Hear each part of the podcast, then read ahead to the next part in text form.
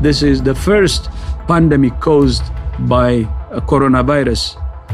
And we have never before seen a pandemic that can be controlled at the same time. WHO has been in full response mode since we were notified of the first cases.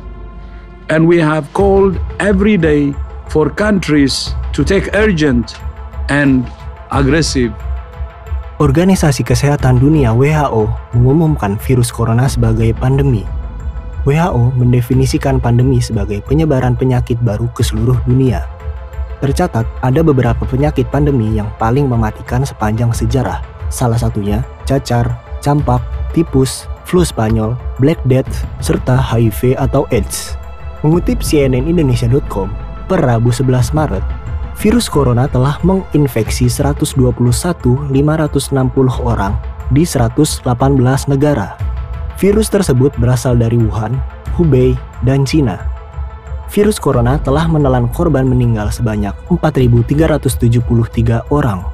Cina sendiri menjadi negara yang terbanyak terinfeksi, yakni sebesar 80.960 orang menyusul Italia sebesar 10.149 orang dan Iran sebanyak 9.000 orang.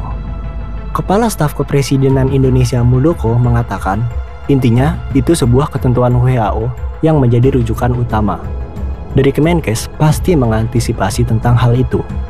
Kita, KSP juga saat ini sedang mengundang semua potensi di perguruan tinggi, masyarakat, komunitas kesehatan, serta kumpulan dokter-dokter akan kita undang bersama menyelesaikan persoalan ini.